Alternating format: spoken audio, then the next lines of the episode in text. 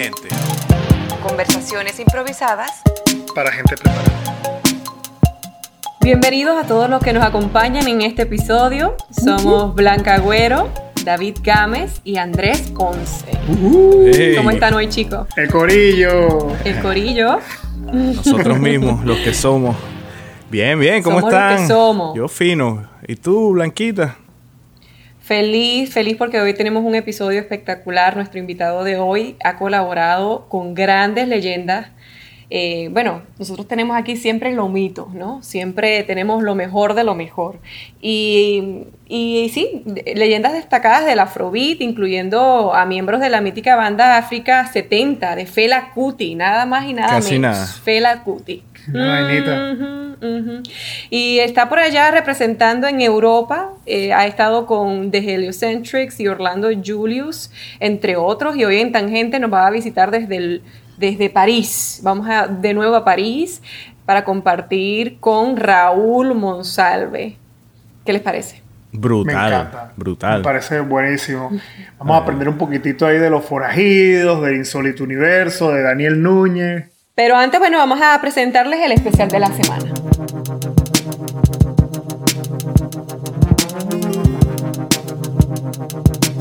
Bueno, y para el especial de esta semana, muy acorde con el episodio de hoy de la cháchara que vamos a tener, traigo un tema de Rafa Pino, que me gustó mucho. Él también es un feature en el disco Bichos de Raúl Monsalve, pero el tema que les traigo es de su álbum solista que salió el 15 de mayo del 2020, la mitad de la pandemia, digamos. Se llama Catálogo de Materias Pendientes, volumen 1. Y el tema que me gusta se llama Para Sandra, que creo que es dedicado a su madre. Y la verdad es una... Bueno, la voz de él es súper melodiosa, dulce, pero también trae ese sabor, esa raíz del afro. Y bueno, le voy a dar play y después me dicen qué les parece. Se llama Para Sandra, de Rafa Pino. Hay resistencia, nobleza y prudencia. Yo tu versión, tu aprendiz, confidente y compañía. Tú mi luz, mi cable a tierra, tú mi mentora y mi guía. Me querías ver cantar entre luces, cuero y cuerda. Siento grato el informarte que por fin sal de esa cuenta. Me senté a escribir recuerdos de rabia y melancolía. Y sale palabra y romántica reverencia.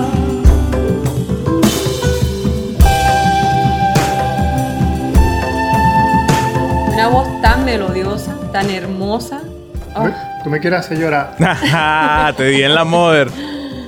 Me dan la mother. Te di en la mother flag, bandera. No, y literalmente la moda, pues la canción es para mamá y... A ver, sí, bro. No, de pana que... Bueno, y el arreglo así ancestral con eso, como esos tambores, ese ritmo afro, pero... no sé, tiene como elementos electrónicos, jazz, así. Y la voz de él, como dices tú, súper melodiosa, dulce, así. Y un monstruo, la letra, la pluma. Eso es sentimiento puro ahí. Poesía, yeah. Demasiado bonito, gracias.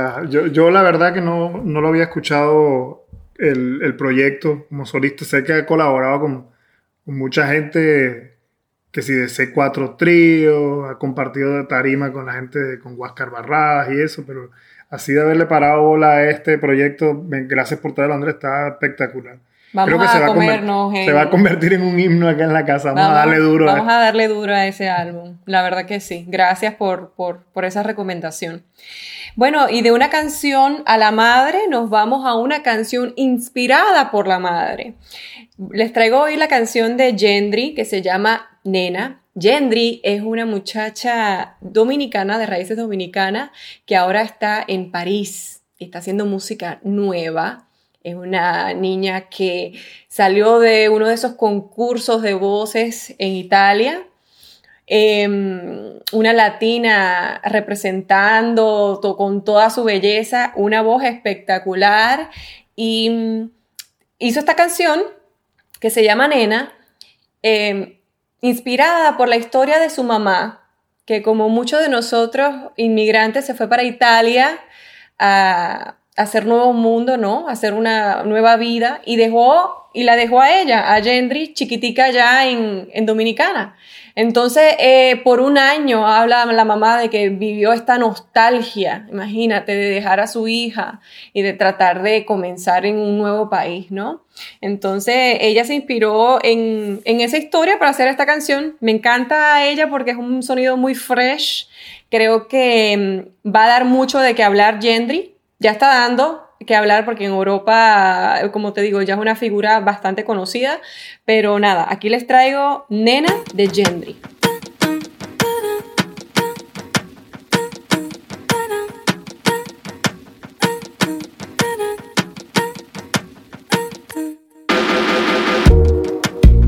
Caminando por la calle la ve, con el pelo negro largo se va, ella corta la mirada otra vez. Los tigres no la dejan pasar. Ay, mi nena, te me libran de los malos ojos, que siempre puede hacer lo que tú quieras. Le pido hacer lo que tú quieras. Ay, mi beba, te me libran de los malos ojos. Son las estrellas las que te aconsejan, que el viento te lleve donde tú quieras. Los angelitos te mando. Lo pido al cielo, le pido. Nena. Los angelitos te mando. Nena. Le pido al cielo, le pido.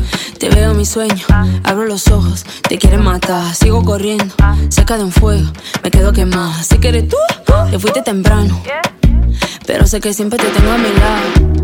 No me quedo nada, si pudiera yo volver para atrás. Es que el tiempo se me va y nada, me acuerdo la luz de tu mirada.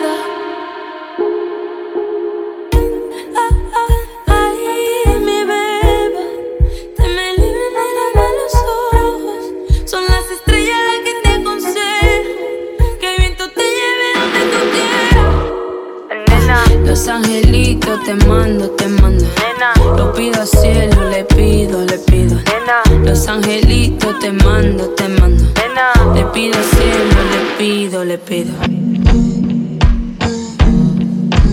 Wow, qué feeling que tiene ese tema y qué flow que tiene ella.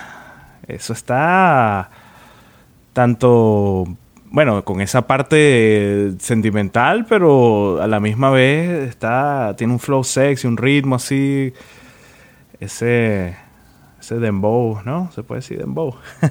Sí. Sí, me gusta mucho. La voz está espectacular.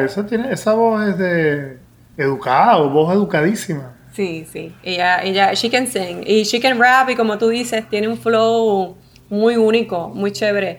Tiene dos canciones. Sacó esa que se llama Nena y otra que se llama Barrio.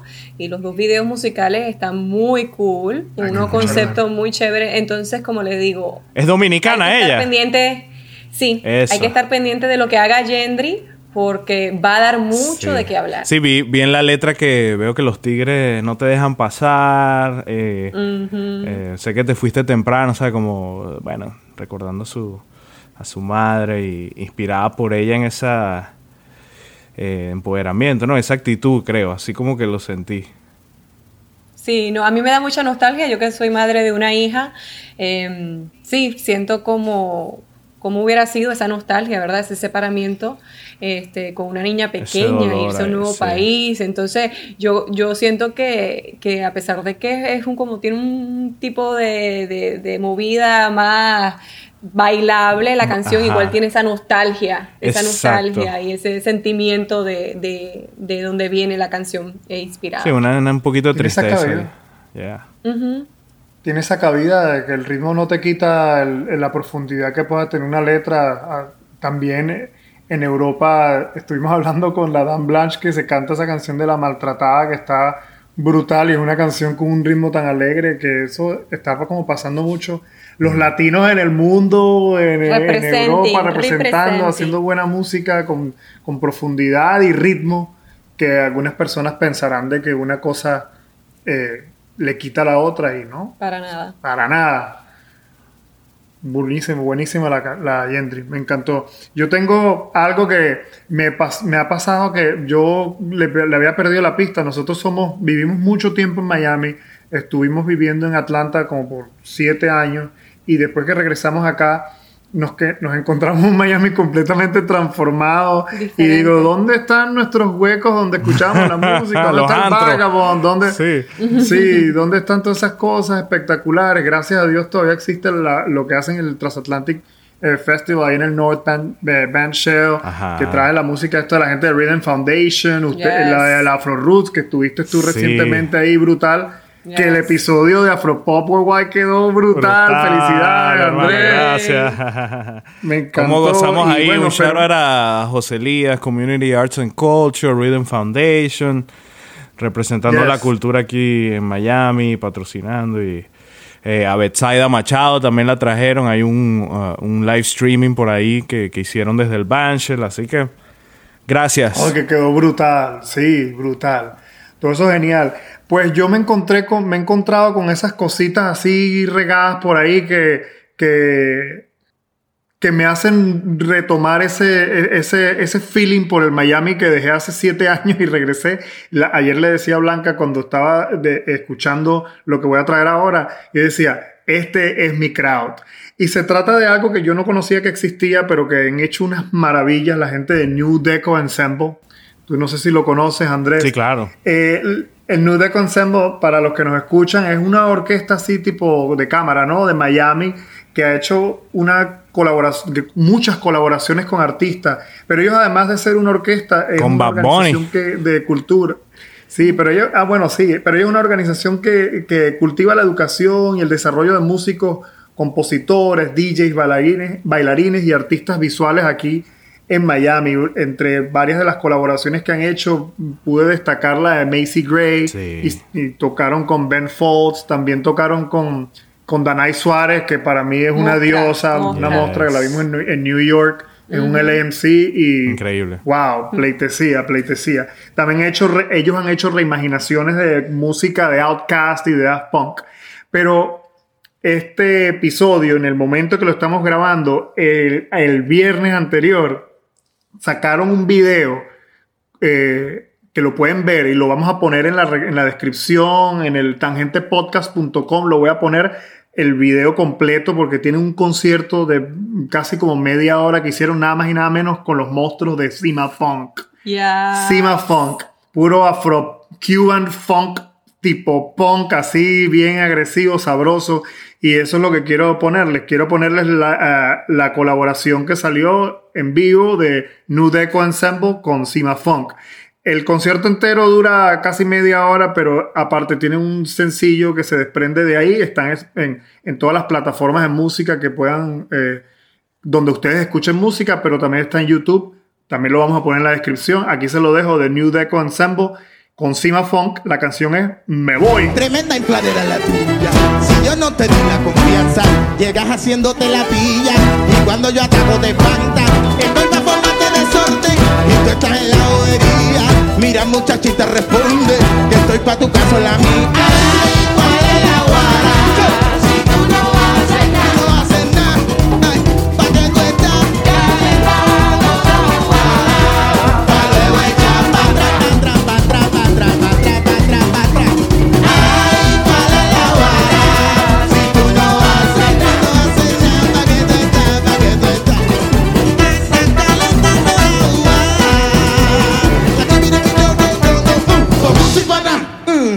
Me voy.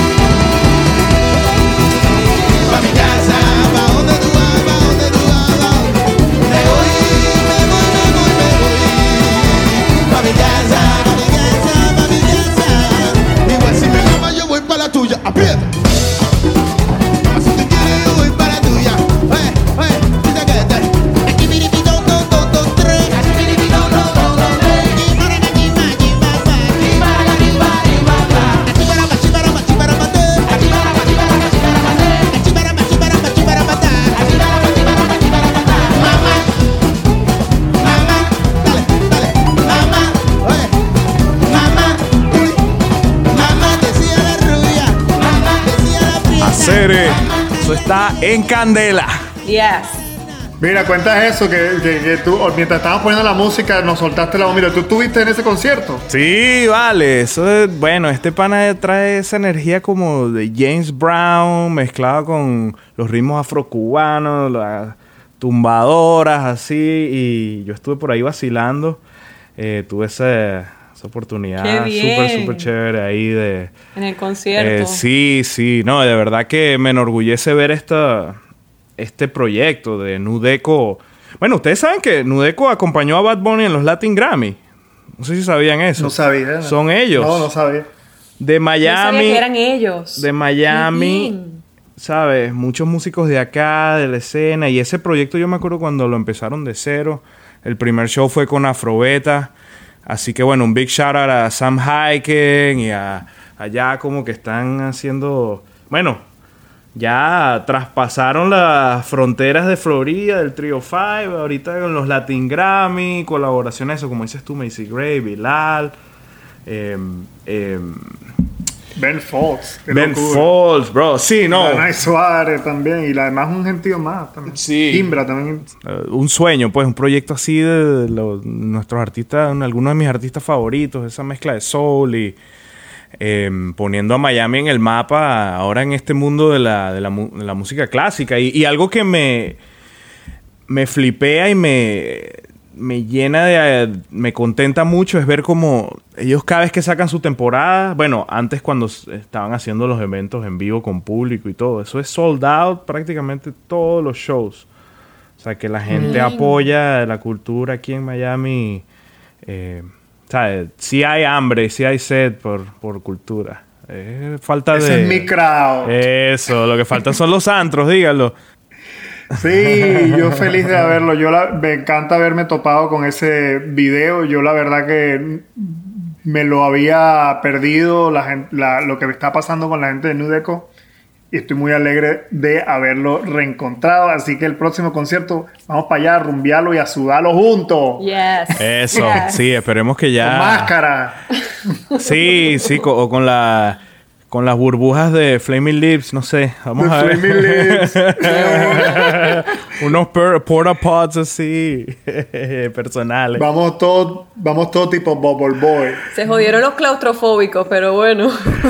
Ay, sí, vamos a ver. Esperemos. Yo siento que, bueno, ya poco a poco nos vamos a ir adaptando, ¿sabes? No es ni siquiera de que se va a acabar la broma ya, sino que más bien ya todo... Adaptación. Sí, estamos pasándonos el switch de que, ok, ¿cómo seguimos...? En nuestra Palante. Evolución, exacto, sin y con yéndole, tú sabes, pasándole por encima este obstáculo ahí, buscando la forma de seguir viviendo, porque no podemos estar encerrados forever, ¿no? Buscando maneras. Si ustedes quieren escuchar, si están escuchando este episodio, si este es el primer episodio que están escuchando y les da curiosidad decir, coño, qué especialidad, qué especial de la semana han traído estos tipos en otros episodios, pues búsquenos en Spotify, metan ahí en el search, busquen el soundtrack de Tangente y ahí nosotros vamos poniendo religiosamente las 3 canciones que recomendamos semana tras semana o episodio tras episodio.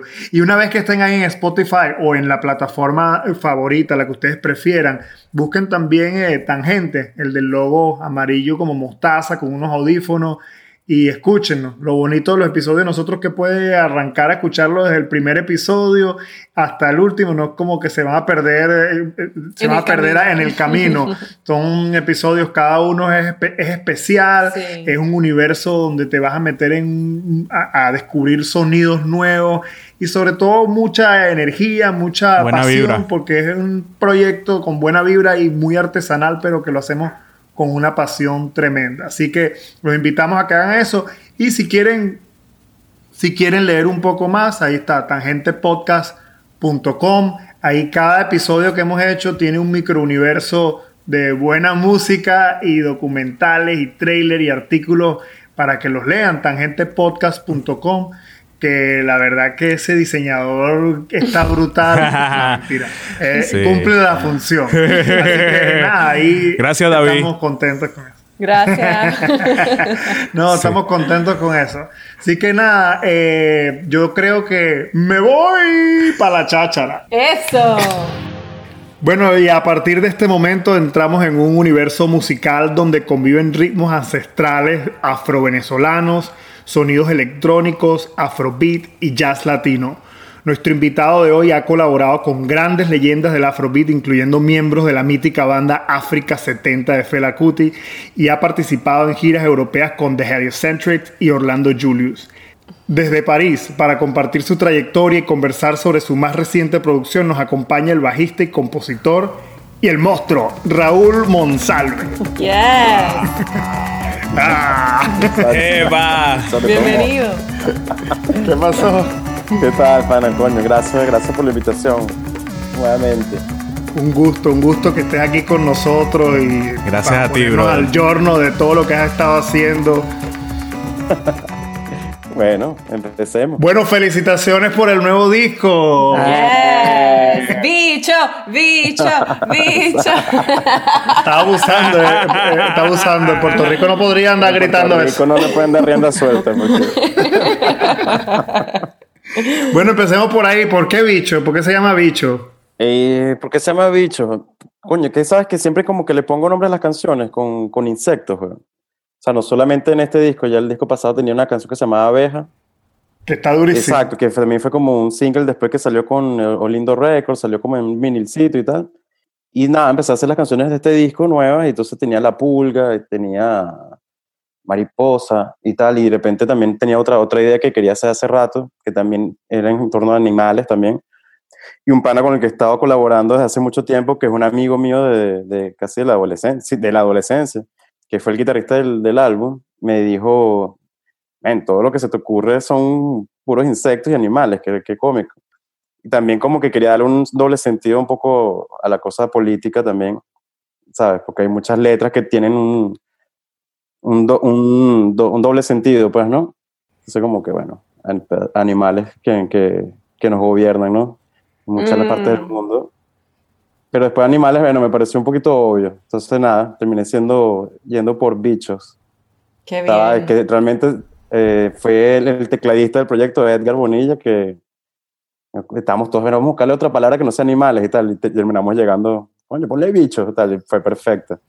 Está bueno. Entonces, bueno, esa es más o menos la historia. Y hablando, nombraste la abeja del disco anterior, nombraste la mariposa... Y tienes la canción con la que salió el disco. Ya adelantaste antes varios singles, pero con la canción con la que salió el disco es la colaboración Mosquito, ¿no? Con nada más y nada menos que Betsayda. Como un Betsayda Machado, exacto.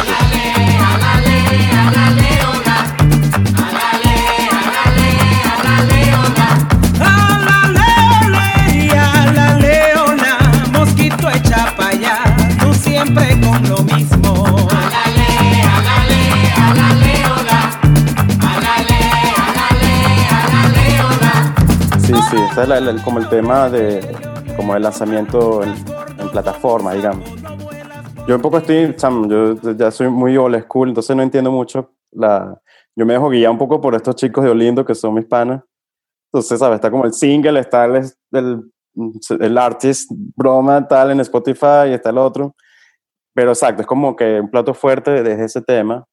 Que está Betsayda, que es como un ídolo para mí. Pues. Cuéntame, ¿quién conforma Olindo Records? Es un amigo venezolano que se llama Miguel Colmenares, que está en Londres, y un amigo de nosotros, o sea, de él también, que se llama Olivier Brunetti. Entonces, nada, son unos junkies de vinilos, básicamente. No sé cómo hacen para caminar en la casa. O sea, tienen discos y compran discos y tal. Y montañas de discos, literalmente.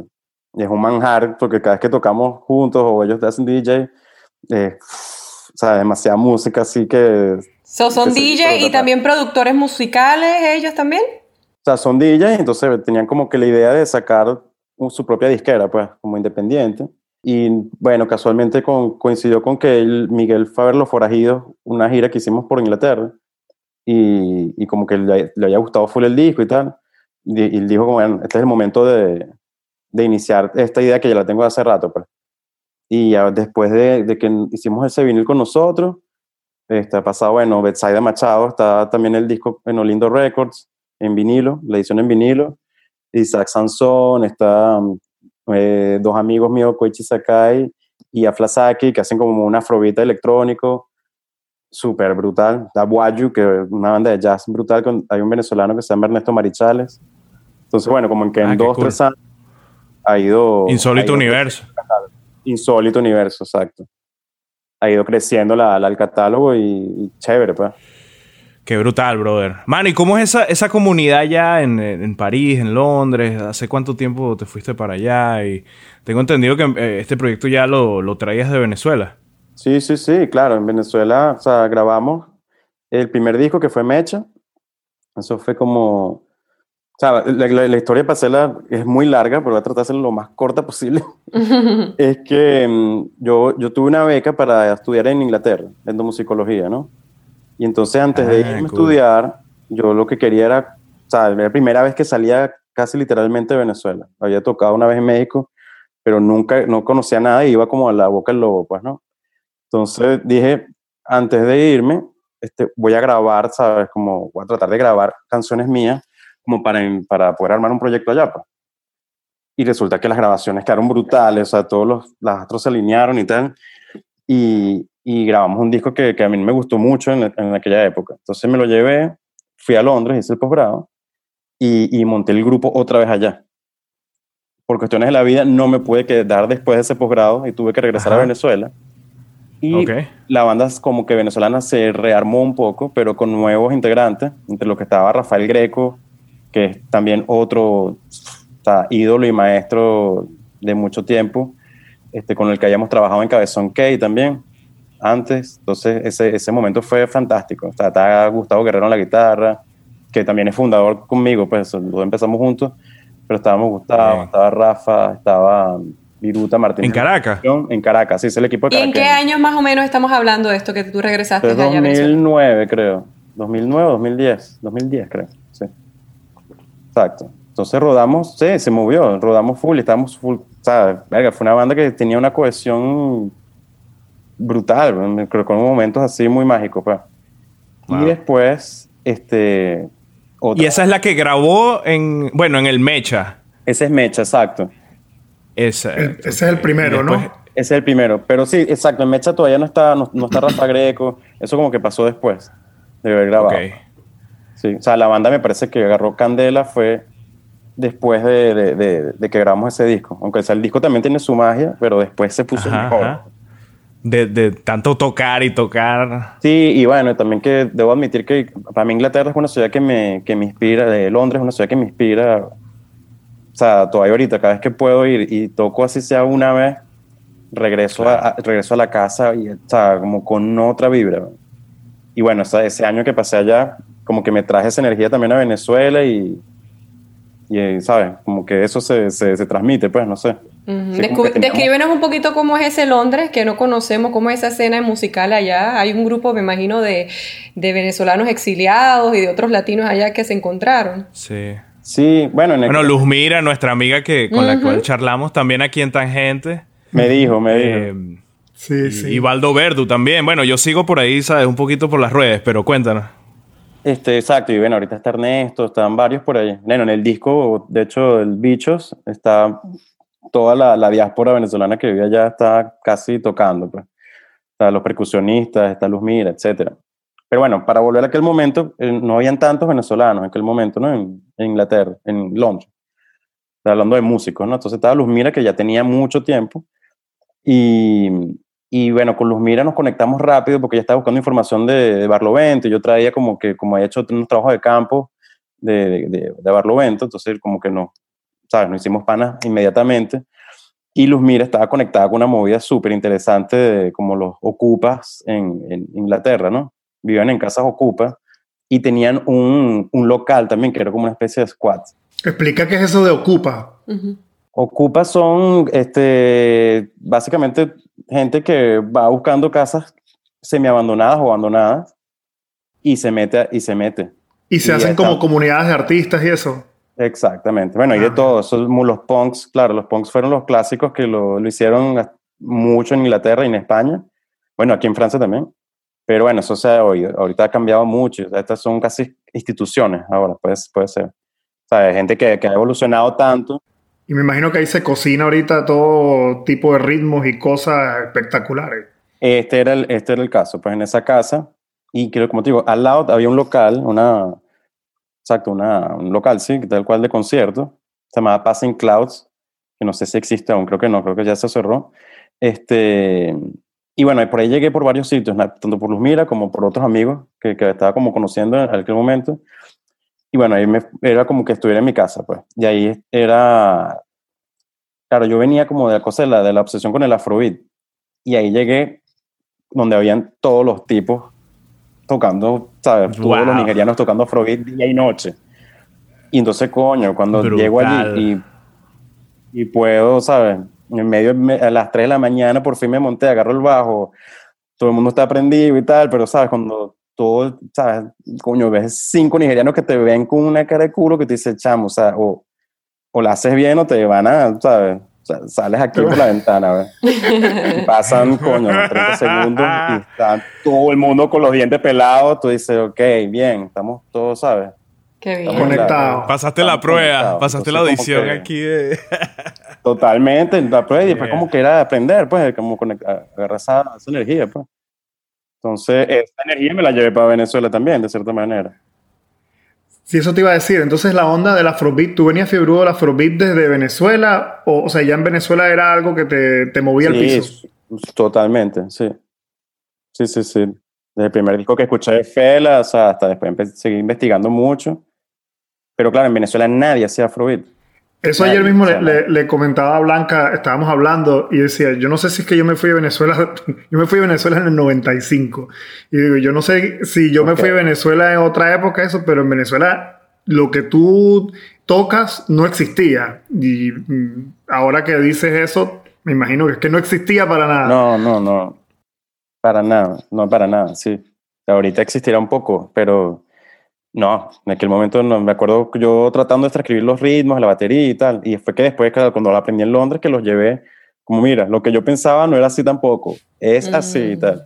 Y todo, ¿sabes? Los pocos panas que le transmití la vaina, ellos siguieron su camino igual. Me acuerdo Simón Hernández, ¿sabes? Leo Córdoba que tocaba conmigo.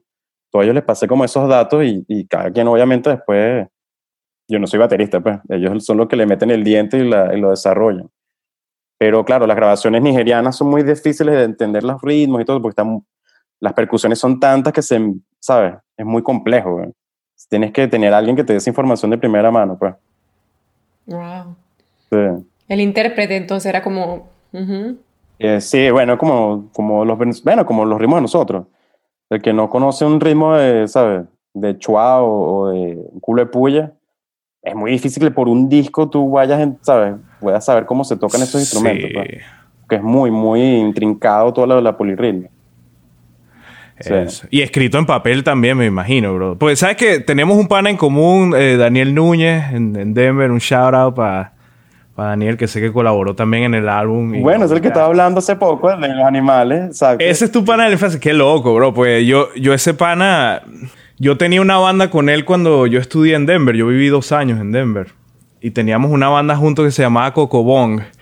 Y tenemos... Ese es uno de los panas, yo creo que más obsesionados de la música. Casi como yo, no hay otro así que él, pues. Y hicimos un poco de grabaciones y tal. Y él, bueno, él también estudió etnomusicología. Daniel es mi hermano, man. Eso, un saludo para el Daniel. Bueno... El podcast aquí... En nuestro microuniverso donde todo el mundo se conoce, sí, y de alguna manera está los conectado uno con el otro. Totalmente. Qué brutal. Esa parte de transcribir los ritmos al papel, que es una vaina de la musicología. Yo sé que Daniel fue a Venezuela a hacer como toda una tesis de ir a estudiar los ritmos, transcribirlos y tratar después de que... Un baterista griego, no sé, europeo lo toque, sí, debe ser burda peludo, como dices tú, ¿sabes? Difícil. Solo por una grabación y por una partitura, no. Hay como que sentirlo, creo yo, esa vaina. No, Como que eso que dices tú, que cuando, claro, no fue hasta cuando estuviste ahí en persona que claro, porque que eso son vivencias, weón. Lo que no se vive no se puede tocar.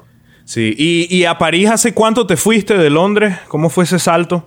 Exacto, bueno, de Caracas fue en este caso, ¿no? Porque yo me regresé a Londres, pasé lo que les decía de Caracas, que volví a armar el grupo y tal, donde estaba, nombrada Rafa Greco y tal. Y después, exacto, caí acá en el 2011. A partir del 2011 estoy por acá, ya casi 10 años. ¿Y cómo te trata París? Cuéntanos. ¿Cómo es la movida allá? Bien, bien, súper interesante. Otra cosa completamente distinta a Inglaterra, a Londres. Y al mismo tiempo tienen cosas en común. Obviamente es una gran metrópoli donde está pasando todo y al mismo tiempo hay que tener... Es una ciudad que se las trae, pues, que hay que tener fuerza. Mm-hmm. ¿Y, sí. ¿Cómo haces con el idioma? Bueno... Le echas bola. Claro, hablando francés. Qué bien, sí, qué bien. Sí, se tuvo que aprender. Y nada, no, aquí estamos muy bien. O sea, es una sociedad que tiene muchas virtudes, no solamente por la parte musical o X, ¿sabes? Sino la parte social es realmente muy fuerte aquí. Uh-huh. O sea, y estoy muy agradecido de donde vivo por eso, pues. O sea, tuve mi chamo el año pasado, hace ya 16 meses. Uh-huh. Coño, y cuando, ¿sabes? Puedes tener un hijo en un hospital público, no pagas ni un centavo. Mira, qué bien. Tienes, ¿sabes? Como una sociedad bastante justa, pues. Después lo musical también, pero bueno, es una movida que sí, hay que tener tiempo dándole. Ahorita estoy como... sintiendo que sí, como que hay ciertos frutos, pues. ¿Y la música latina ya cómo? O sea, yo sé que ahora todo ha cambiado con la pandemia, pero antes de eso, los gigs, ¿cómo se mueve eso allá en París? No, bueno, es que esto es como te digo, que hay de todo y todos los días, o sea, de lunes a lunes, aquí hay 4.000 conciertos, o sea, jams, tal, o sea, y aquí hay mucha apertura a la música latina, y ha habido una movida muy fuerte de música latina desde... no sé qué época, de los años 60, 70. Sí, desde hace rato hablábamos también acá en el podcast con la Dame Blanche, que ella lleva una cubana que lleva ya también muchos años. Uh-huh. Sí. Y también hablaba de esa movida. Desde el 99, que dice que todo el latineo se puso de moda y eso, y ha en los 90 aquí, bueno, exacto, parecía que se explotó la movida salsera y tal. O sea, es el epicentro. Y lo bueno de aquí, si sigo comparando un poco con Londres, por ejemplo, es que aquí la música latina es cabilla, o sea... Duro. Agresiva. Duro. O sea, no, es una buena... ¿sabes? Aquí sí hay buenos grupos de salsa, por ejemplo. Buena calidad. De calidad porque hay muchos cubanos, hay tal... Y, o sea, aquí, bueno, los venezolanos tenemos Orlando Poleo, tal, o sea, como que... Mira, yo quería regresar un poquitito a Londres, porque me imagino que en Londres es donde conectas con The Heliocentrics, con ese grupo, y ahí comienzas a conocer a la gente de África 70 y eso. Cuéntame un poco, primero, o sea, cómo evolucionó después de que los conociste, pero personalmente, ¿cómo lo sentiste tú, que eres un fanático del Afrobeat desde Venezuela, y cuando viste, what, estos son los tipos de África 70 que yo tanto escuchaba, eso... Debe ser una emoción muy única, ¿no?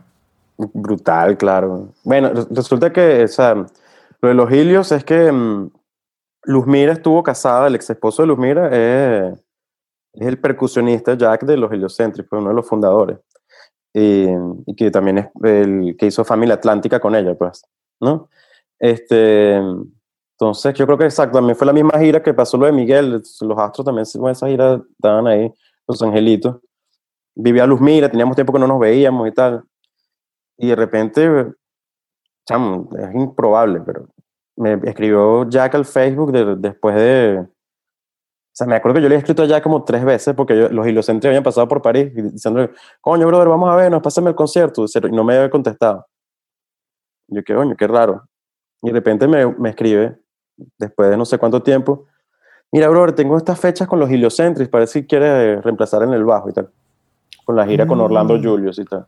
Ah, que tú tocaste entonces en el bajo con los Helios y con Orlando Julius. 3 giras, bueno, hicimos 3 giras. Bueno, yo estaba en reemplazante, ¿no? Exacto. O sea, no hice todas las fechas, pero una buena parte. Pero cuando te mensaje por Facebook, yo pensé, alguien le hackeó la cuenta al pana y me está chalequeando. Porque aparte me manda, ¿sabes? Como que, no sé, 15 o 10 fechas, ¿sabes? Polonia, Eslovenia, tal, ¿sabes? Y en que esto no es real. Y no, sí, fue tal cual. Obviamente, bueno, me puse a estudiar ese repertorio porque no había sino un ensayo. Me fui allá como un domingo, me acuerdo. Y tal cual, bueno, yo era muy fanático también del trabajo de Malcolm, el baterista, Malcolm Catto. Que es el baterista ahora contigo en el último disco, ¿no? También es el productor, o sea, sí, como coproductor, pues, o sea, nos volvimos realmente ultrapanas, güey. Él era también el baterista de Helios, y también él estuvo con la banda de Quantic, ¿no? Él estuvo con Quantic, exacto. Él es una leyenda, güey, básicamente. Él estuvo con DJ Shadow, güey, con Madlib. Bueno, y cuando ensayé con él la primera vez, o sea, se me cayó la boca así, ¡buah! Porque la batería sonaba como un disco de Marvin Gaye del 70, ¿entiendes? En vivo, verlo así, sentir, ¿sabes? Tú como que creces con esa, ¿no? Porque a mí me gusta esa música de hace mucho tiempo. Y cuando lo estás ensayando y boom, lo ves ahí, uff, qué bola. Y después, bueno, me malacostumbré, entonces ahora soy una super ladilla con los bateristas. Sí.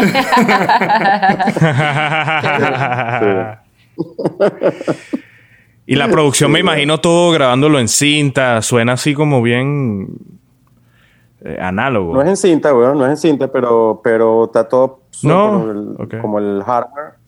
Todo el hardware que tiene. Okay. O sea, todo el mundo que fue, porque fue... No, poco estuvo. Fueron varios amigos de aquí que... Sí, eso estuvo por todos lados. Y la consola es como de Germanio, del 60 algo, no sé, que perteneció a la BBC, pero... What? ¿Sabes? Es un museo. Respira historia. Ajá. Sí, todo el mundo que entra es como que, o sea, viaja en el tiempo. ¿Qué vaina es esta? Suena como que esa estética, pues, tratando de que suene cálido, pues, así como, pero usando, me imagino, igual en Pro Tool ahora hay plugin de cinta, de toda vaina también, que a lo mejor en la mezcla... Escuchas también el ruido de la tierra, de los aparatos, las cosas, tal. Y es un pedo porque para mezclar no graba, o sea... son puras cosas, bueno, puras perillas, pues. Entonces tú no puedes venir un mes después y que coño, no me gustó esto, ¿sabes? Eso fue que súbele un poquito aquí, no.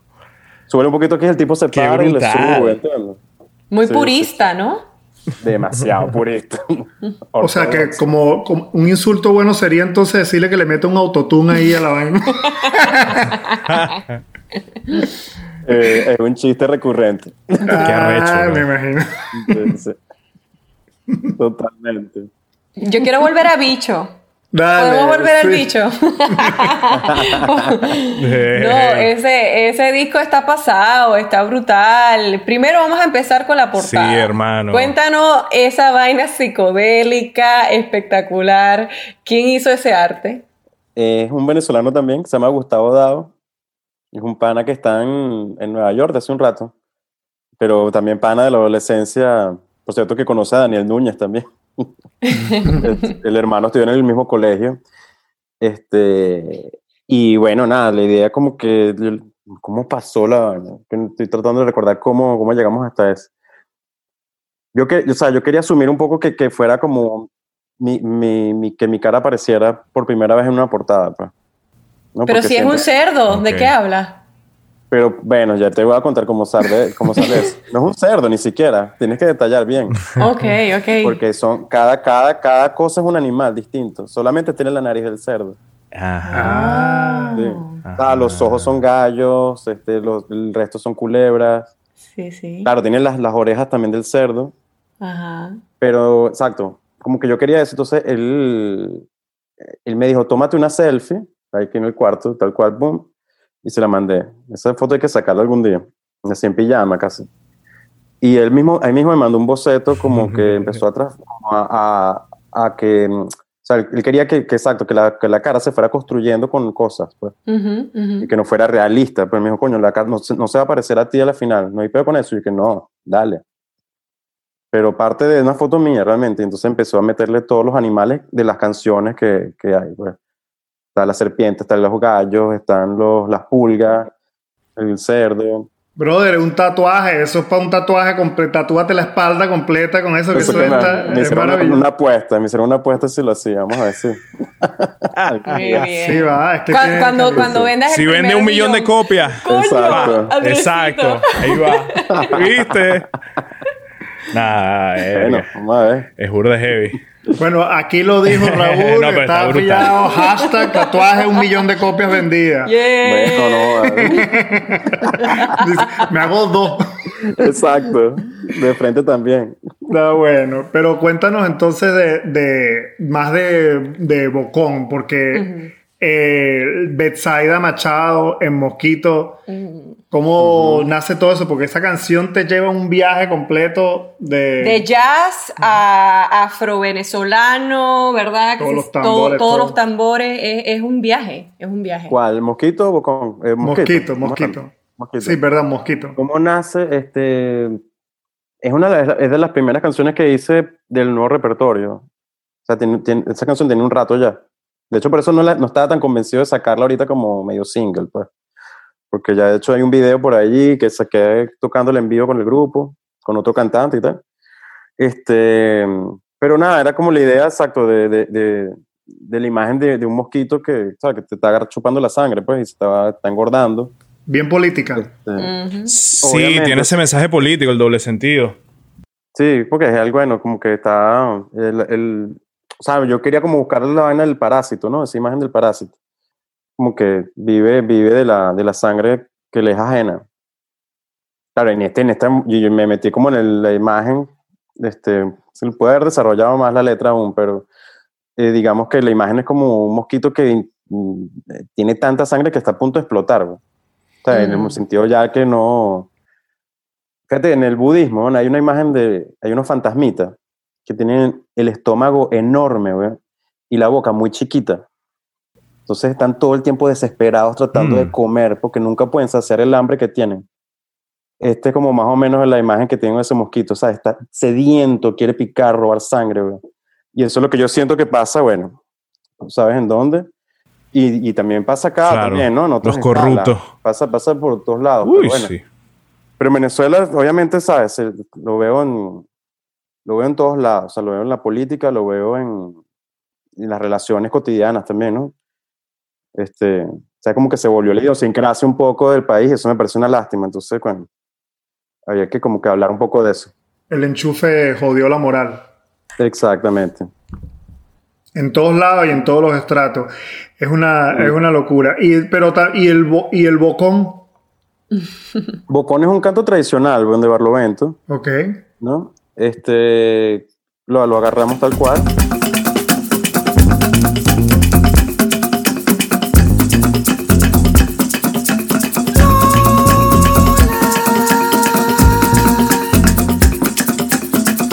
Llegarán los forajidos, tú vas a entrar en razón.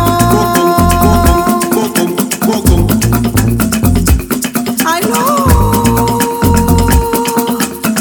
Llegarán los forajidos y la forajida.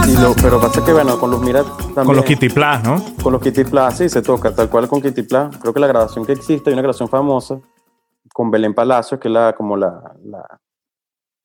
estrella del Kitiplas, ¿sabes? Una señora que murió hace unos años. Mira, cuéntame yo soy un neófito de Kitiplas, yo soy venezolano, pero lo sabemos. Kitiplas, culepulla, me has dicho varias cosas así que yo sé que esa vaina suena a tambores, pero no sé cuál es la diferencia. Kitiplas son unos bambú, unos tubos de bambú que se tocan en el suelo. Y que entonces, suena kitiplas, kitiplas, kitiplas. Exacto, el que lleva el ritmo principal, kitiplas, kitiplas, kitiplas, kitiplas, kitiplas, kitiplas. Y ahí, pero entonces tienes varios... O sea, hay uno que hace eso y puedes tener hasta 4 personas más que hacen cada uno un ritmo distinto. Sí. Entonces, como una polirritmia. Yo escuché que ese instrumento surgió porque les prohibieron los tambores y además eran grandes, pesados. Entonces, se inventaron este instrumento portátil que son unos pedacitos de bambú, unos ladrillos también, ¿no? Como parte del kit ahí para que... Sí, con piedra, hermano, que en la época era sido con... Piedra. No sé. Se llevaban sus bambú y sus piedras y armaban la rumba por ahí donde fuese. ¿Quién prohibió esos tambores? ¿Los españoles o algo así? Bueno, eso yo no lo tengo muy claro, pero leí algo así. ¿Tú has escuchado? Cabrones, eso? Cantos de cabrón. No sé. O sea que toda la música de nosotros realmente es nueva, realmente, ¿no? O sea, todos los instrumentos venezolanos, colombianos también, o sea, son del sitio. Obviamente, cuando vino la trata negrera, ¿sabes? Esto no eran de muchas etnias distintas. Inclusive hablaban lenguas que no, ¿sabes? Distintas, músicas distintas. Estaba muy bien pensado para que no pudieran comunicarse, no pudieran hacer rebeliones, ¿no? Bien, cabrón. Entonces, o sea, la cultura afroamericana surge mucho en las montañas, porque muchos esclavos se escapaban a las montañas. A muchos se murieron en el camino de hambre, ¿sabes? Porque era como vivir a la intemperie. Y ahí hicieron las comunidades que llamaban de cimarrones. Uh-huh. Y en los cimarrones es donde se crea, o sea, dependiendo de cada país, de cada incluso comunidad, una música, pues, y se hicieron instrumentos nuevos y tal. Y por eso, bueno, obviamente el kitiplá, imagino, es está en la vegetación, pues, está ahí mismo. Eso está lleno de bambú. Imagino que habrán cortado, ¿sabes? Es súper práctico, es, ¿sabes? Sonoro. Y ahí, pero tenía referencias a la música africana. Bueno, para echarlo más largo aún si quieres. ¿No? Por ejemplo, yo escucho mucho... Por favor, me encanta. Hay un artista que se llama Thomas Mapfumo, que por cierto me lo presentó Daniel Núñez. Daniel Núñez está contento con esta entrevista. Lo estamos reventando. Saludos. Me tiene que pasar el Instagram para taguearlo. Por favor, sí. Claro que sí. Bueno, y él me pasó ese me dijo, coño, te escuchaba a Thomas Mapfumo y tal, que viene de Zimbabue, y él lo que hizo, o sea, lo que a mí me inspira todo el tiempo, que es que agarró la música tradicional que se llama la música shona de Zimbabue y la puso con guitarra eléctrica y batería y bajo y metales y tal. Pero las melodías, tal como está construida esos ritmos, es tal cual la música del kitiplá del culepulla en Barlovento. Mira, o sea, tienen la misma sentido.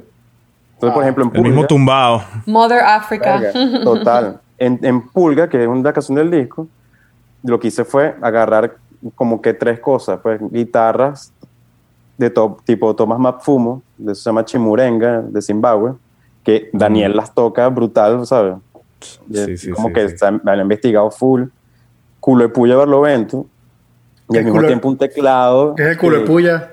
El culo de puya son tres tambores, como unos cilindros, son como medio huecos al interior y adentro, perdón. Y tiene, exacto, unos parches de cuero y se toca con una baqueta y con la mano. Y son tres: la prima, el cruzado y el pujado.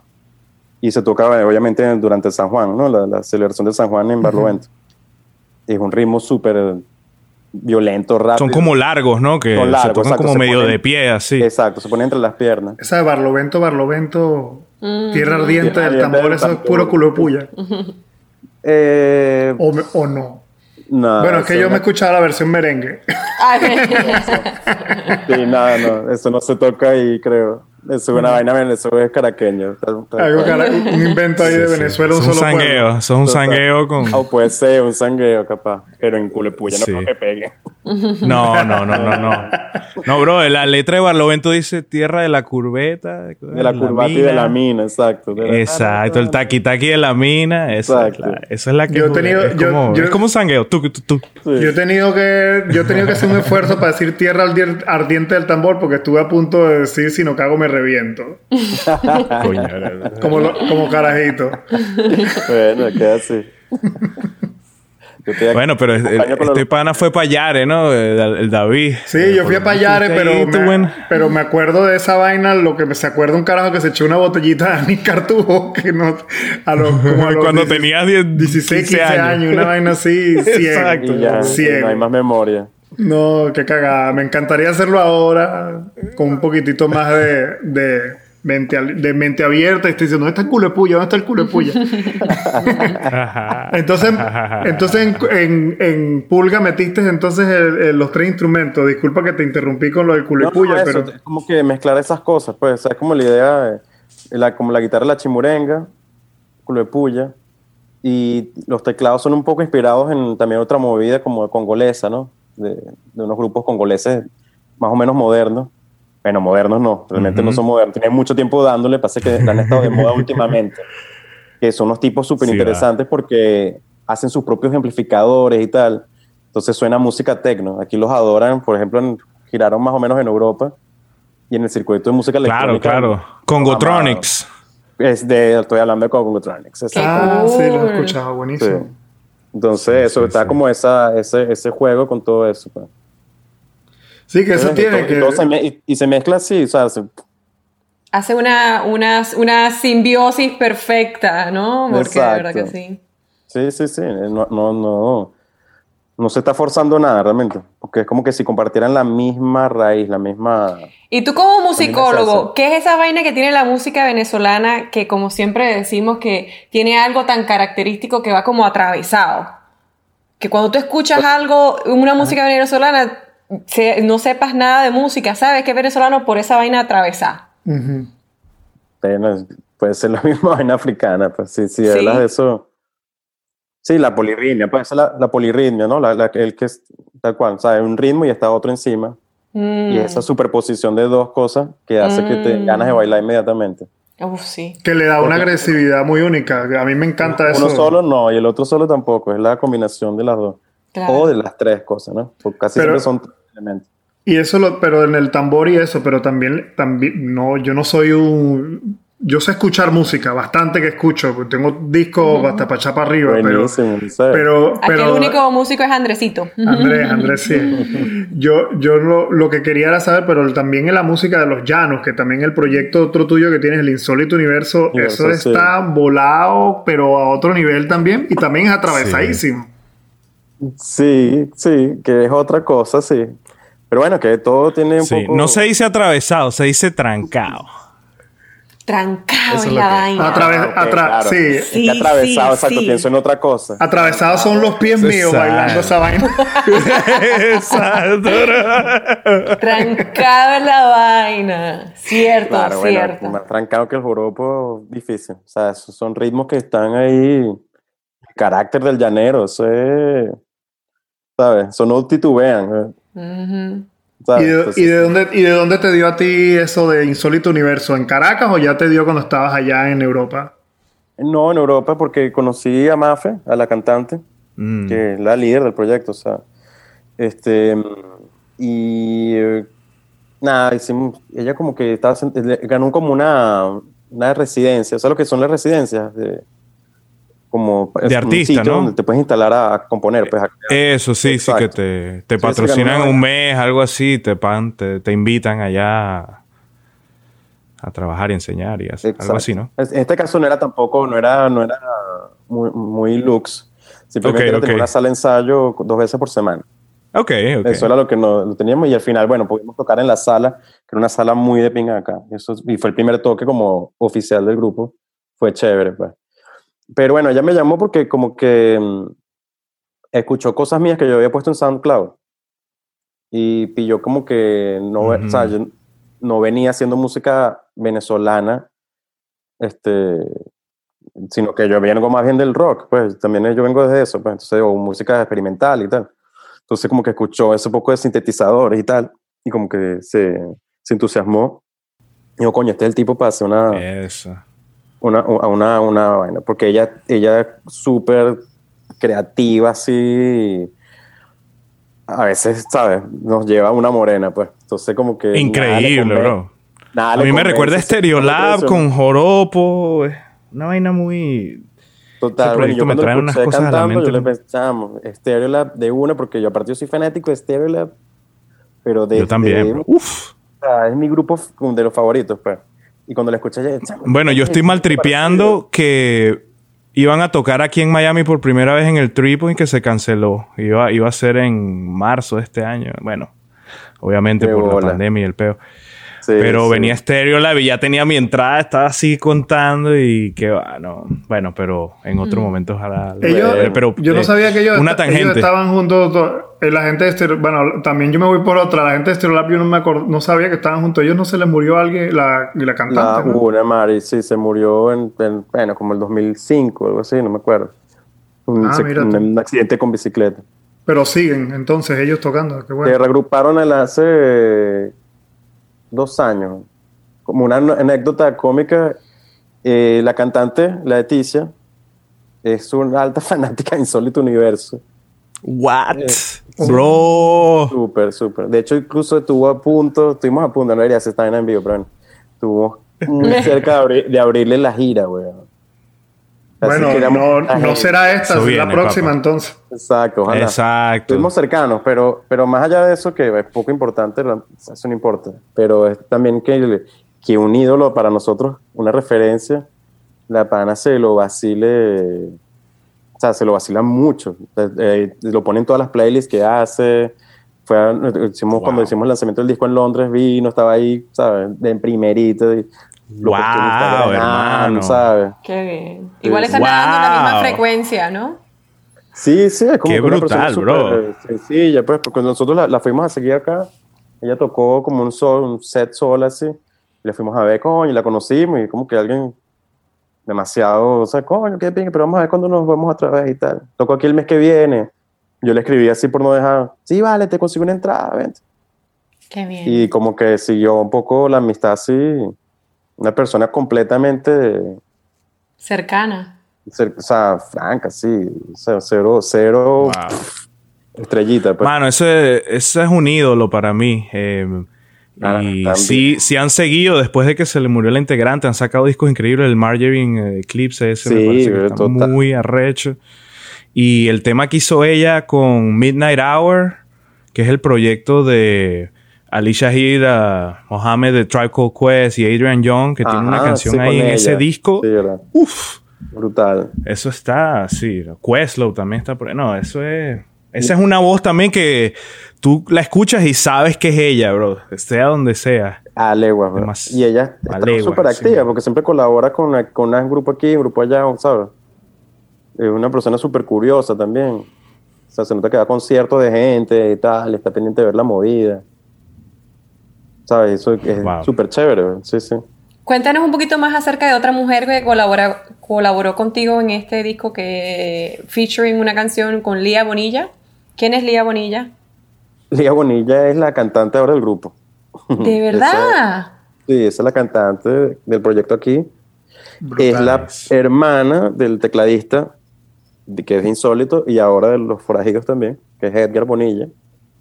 Y ella llegó acá hace 2 años. Ella es actriz realmente. Mm-hmm. Ella pertenece aún, al grupo TED de teatro, que está en Venezuela. Que está ahí por los símbolos, por ahí. Y bueno, ella trabaja también con mi esposa en una obra de teatro, que mi esposa hace teatro, y estaba montando una obra que ella empezó allá en Venezuela, donde ella canta. Y cuando la vi cantando... Tú misma eres. Sí. Véngase para acá. Qué bien. De una, sí. Okay. La mariposa.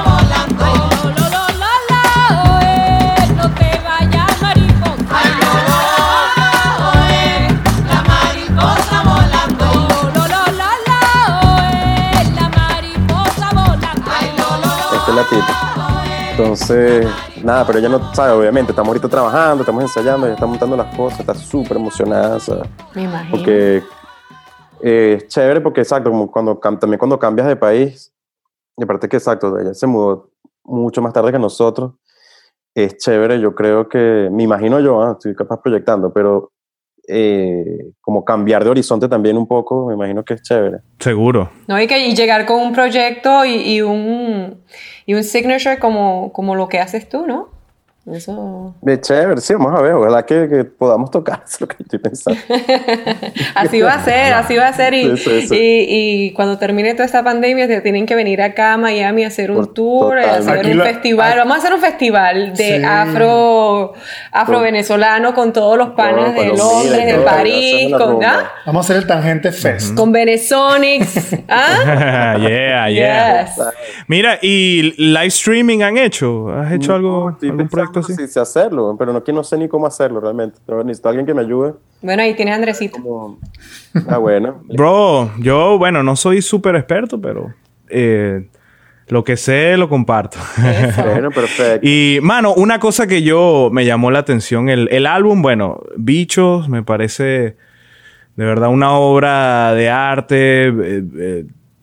El concepto me parece un tributo hermoso a la música afrovenezolana. Y la lista de invitados, o sea, Vasallos del Sol, bueno, ya los que hemos comentado, Luzmira Zerpa y Betsayda, y también Rafa Pino, que me gustaría que nos contaras un poco de cómo fue esa colaboración. Rafa Pino, por supuesto, del Tuyero Ilustrado, y a quien también admiro mucho, y su disco solista me encanta también. Sí, brutal. Y bueno, lo que sentí que era como que un concepto así, todo afrovenezolano, hasta el último tema, como que se va con Palos Maestros, que es más como un Latin jazz, chacha, sí. Como que sale para algo más universal, algo así para los créditos, eso. Para los créditos, sí, sí. ¡Ah, qué brutal! Me gusta. Total. Sí, sí, no, esa canción, sí, para los maestros. Pero fíjate que habla de los cimarrones. O sea, tiene con la letra tiene un poco lo que veníamos hablando igual. Pero sí, musicalmente, para los maestros sale mucho del concepto del disco. Pues. Marrones de cemento, este es mi canto para los maestros.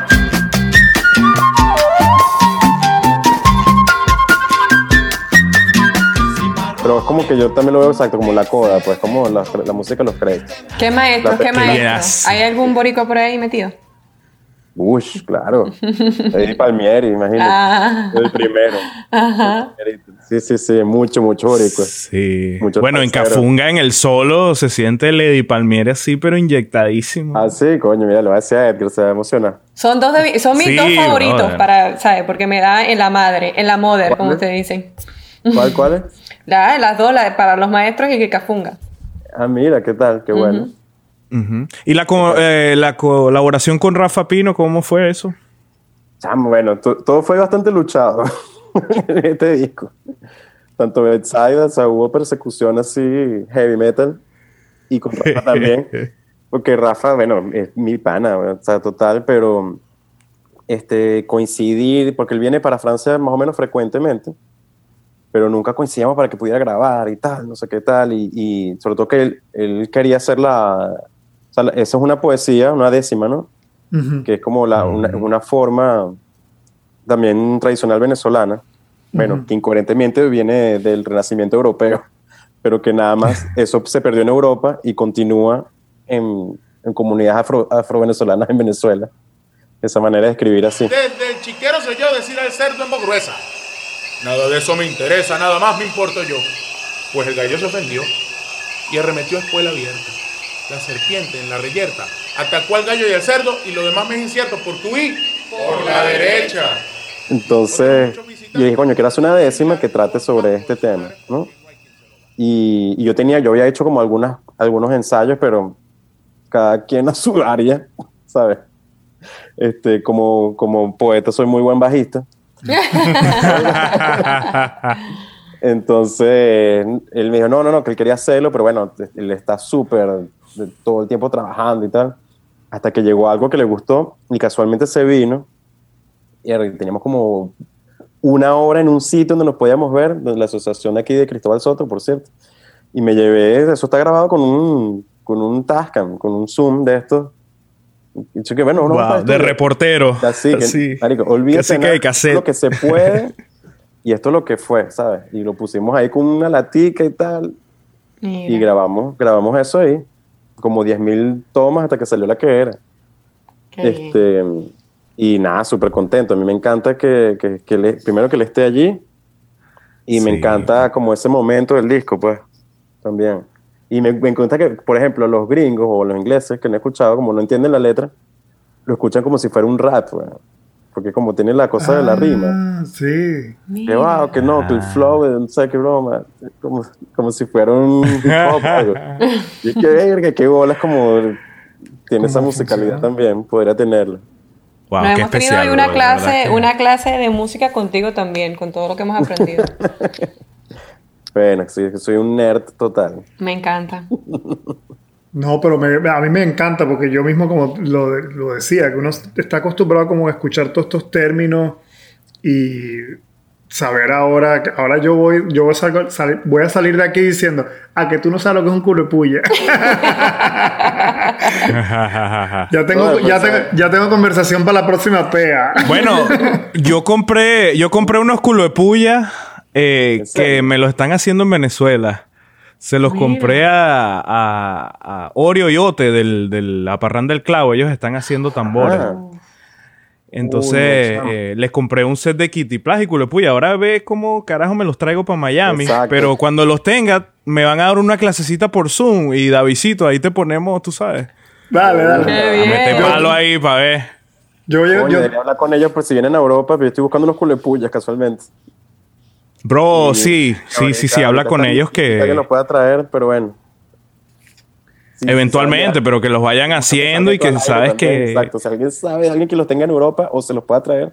Bueno, vamos a hacer eso, un servicio público aquí de parte de esta gente. Si alguno de los que nos está escuchando sabe o ha visto un culo de puya por ahí, tenemos algún uso. El instrumento. El instrumento. Mosca. Sí, porque entre culo y puya y bichos estamos... No. Sí, el que no sea venezolano y escuche esto de momento va... Sí, vamos a tener que ponerle subtítulos. El disclaimer. No sé, algo para explicar. Total. Un disclaimer. Sí, exacto. Bueno, wow, qué fina esta conversación, mi pana. De verdad que total. Sido eso, como una clase maestra de toda esa curiosidad que tú traes, pues, todo lo que has estudiado, la escuela, tanto la de la calle como la formal. Sí, entonces es un mezclote ahí. Nuestro primer musicólogo en el podcast, así que muy, muy agradecidos por eso. Pero eso me queda... No me siento mucho musicólogo realmente, pero, ¿sabes? Pero me gusta lo que dijiste al final, es lo que la labor de también... Como que coño, ya sabes que es un culepulla y va la próxima pea, ¿sabes? Y eso para mí es como alguien puso una reseña hace poco que el disco era brutal, pero lo más brutal son los invitados y que te dan muchas ganas de ir a buscar quiénes son esos invitados. Sí, y eso me pareció brutal. O sea, como que, ¿sabes? Que te den ganas de ir a explorar más. Eso, pues, ¿sabes? Crear porque esa curiosidad. Es difícil, inclusive para nosotros que somos de allá. ¿Sabes? Bueno, y casi siempre al final de la conversación tenemos dos preguntas que le hacemos siempre a nuestros invitados y quería preguntarte, es una pregunta un poco sideral, ciberespacial, no sé, se llama la cápsula del tiempo. Medio fumada. Okay. Wow. En este segmento más apocalíptico del ciberespacio comienzan a sonar las trompetas del apocalipsis y solo puedes rescatar pequeñas memorias que harán grande a la humanidad en futuras civilizaciones. ¿Qué legado o memoria o objeto, lo que sea, meterías en esa cápsula del tiempo? Verga, está demasiado profundo. Verga, es demasiadas las imágenes que me pasan por la cabeza. No, bueno, metería creo que el nacimiento de mi hijo realmente. Ah. Sí, de una, claro. Ah. Sí. Esa es energía poderosa. Qué bonito. El amor infinito, man. Claro que sí. Sí, ¿no? Claro que sí. Incondicional, pues. El amor incondicional, es perfecto. Totalmente. Y si tuvieras todo el dinero del mundo, ¿qué causa patrocinarías? Y si tuvieras todo el poder, ¿qué cancelarías? Te estamos matando con esta pregunta. Verga, sí, total. ¿Qué patrocinaría? No sé, compraría todos los discos habido y por haber que me hacen falta. A todos los artistas los patrocinaría. Y todos los amplificadores Fender que sobrevivieron en los 60 me los traería para mi casa. Aparte la casa sería mucho más grande y tendría un gran estudio. Por ahí ya se para la vaina empieza a hacer, ¿sabes? Un camino. Y la otra, ¿qué cancelaría? Si tuvieras todo el poder, ¿qué cancelaría? Verga. Bueno, que cancelaría a Donald Trump y a Maduro, de one. De una, che. Me encanta que metiste a los dos autoritarios en el mismo bote. Porque exacto. Aquí hay gente que se cree que uno es mejor que el otro, la verán la misma mierda, diferentes visiones. Cachucha roja, igual. Cachucha roja. Exacto. Lo metería a los dos en un cuarto y ya. Aplauso para eso. Aplauso, coño.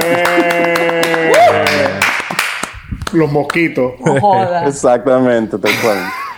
Los bichos, esos son los bichos más malos. Sí, los más malos porque lo que a la final es el sentimiento todo, justamente todo lo contrario que pondrías en la cápsula, que es el sentimiento de divisionismo, de apartar, de odio, de diferencias.